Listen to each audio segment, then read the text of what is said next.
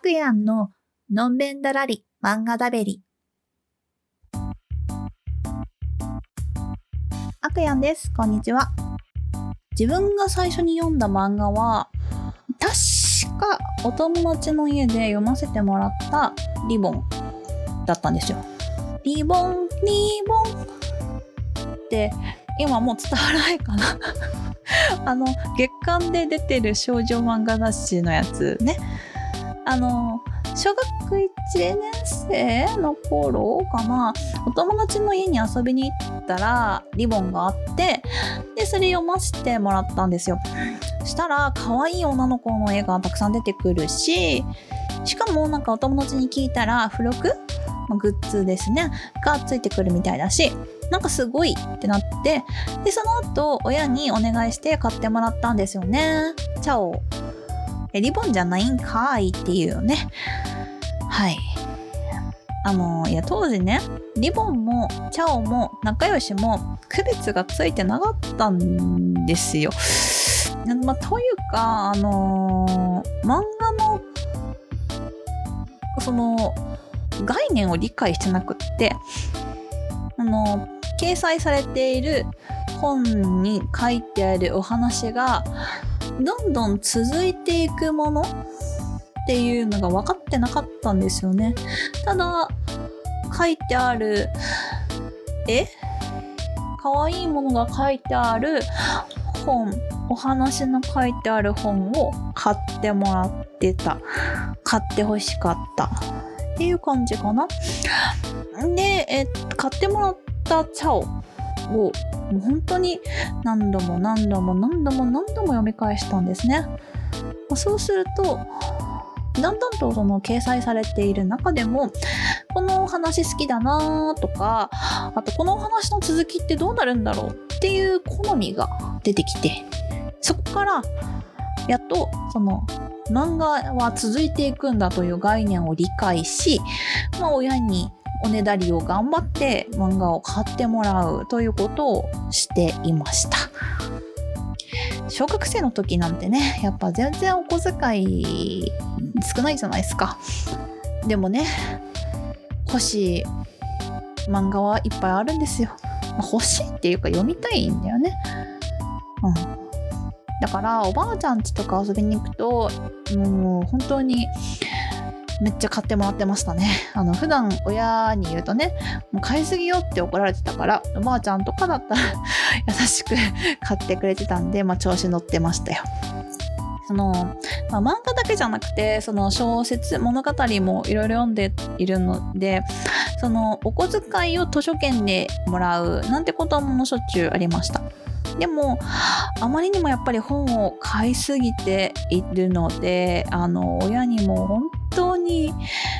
よく怒られてましたね。あの別に本を読むことを怒ってるんじゃなくて私が本を片付けないことに怒っているのと本ばっかりにお金をかけすぎていることにお金を怒ってただけで 別に本を読むことには怒ってないんですよ。まあだから同室だった妹にもすごく嫌がられましたね本が本当山積みで。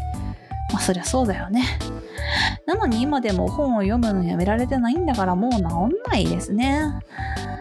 漫画も小説もそれぞれの人生のいろんな説明を支えてくれたよなぁと心から感謝してます。まあそんなわけで今回紹介するのがお隣に銀河です。こちらは天隠れギドさんの新作ですね。主人公は漫画を描いて細々と身を立てている一郎くん。年の離れた妹と弟を一人で養っています。ある日のこと締め切り間近だけど全然終わっていない作品を目の前にアシスタントをお願いすることにしました新しいアシスタントとしてやってきたのは見目麗しい女性の五色さんめちゃくちゃテキパキと綺麗に進めてくれて一郎くんは本当大助かりです。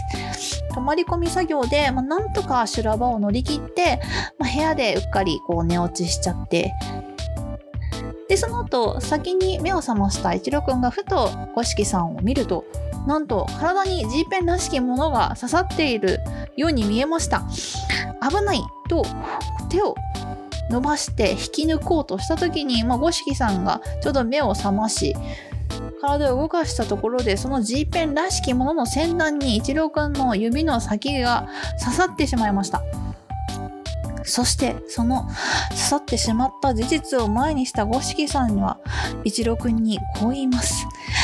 あなたと私は一連卓勝のちぎりを交わしたことになります。とかなんとかかんとか。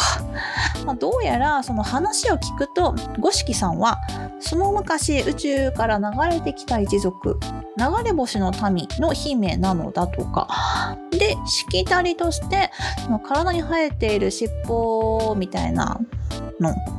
が刺さることイコール婚姻契約を交わしたことになるという意味になってしまうと。うんしかもただなんかその刺さったら婚姻契約になるよってただその口約束とか体裁じゃなくだけじゃなくてもうそういう制約がもう自動的に生まれてしまって例えばもう一郎くんはその一定の距離以上五色さんから離れられない体質になってしまうんですね。そんなこんなで2人のお話がスタートしているのでした。この五色さんずっと外との交流がない限られたところに住んでいたそうでま自分のおばあちゃんが持っていた漫画を読んで育ってたみたいなんですね。で漫画の中の恋愛や冒険探に憧れていたということで、まあ、外の世界に出てきて最初にしたお仕事がアシスタントのお仕事だったというところです。うん。まあ、それで一郎くんとね、会ったんですね。うん、漫画のような恋愛は大体にしてあまり参考にならないというか、参考にしてはいけない内容も多いので、一体何をベースにそう思ったのか個人的には気になるところではありますね。恋愛漫画を見て、こういうこと言われたら嬉しいだろうなぁと思うことはある。けど、こういう恋愛したいなと思ったことはないんですよね自分はね。なんか魔法使いの学校に行きたいなみたいなことはよく思うんですけどね。自分の憧れる方向性の違いなのかな？うん。天隠れ義堂さんの前作「甘々と稲妻」ご存知ですかね。あれ突然すごい大好きな作品でもう新作が出てとても気になってまっすぐ買ってしまったんですけどやっぱ絵が可愛いんですよね。特にねちっちゃい子がね可愛いんですよ。主人公の弟と妹が、まあ、ちっちゃいんですけどしっかり者でお兄ちゃん大好きっ子で可愛いんです。ちっちゃい子って確かに世の中知らないことまだまだ多い時期ですけど知らないだけでわからないわけじゃないんですよね。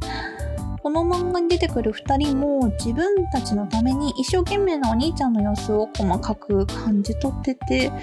本当に可愛い。まあお兄ちゃんがいきなり婚約したなんて分かったらびっくりしちゃうとは思うけどね。ていうかさそんな体の外に出ている尻尾のような部分に触れてしまったから婚姻関係になるとかってさなかなかすごくない？なんかそれもしかもさその尻尾の持ち主側もさ自分の嫌な人に刺さっちゃったらどうすんだろうね。それにそのすごくさその尻尾の持ち主がさ綺麗な人とかだったらその人のファンとか一方的に好きな人、まあ、ストーカーまかいの人とかがさ刺してしまえばこっちのもんじゃっつって突進してこないとも限らないじゃん。ストーカー対策とかどうしてんだ？って気になっちゃった。まあまだ1巻だからねちょっと何もまだ謎は解決解決？いや明かされてないんだけど。もうしばらくすると2巻が出るようなので続きが楽しみですね。というわけで今回はここら辺で。それではまた来週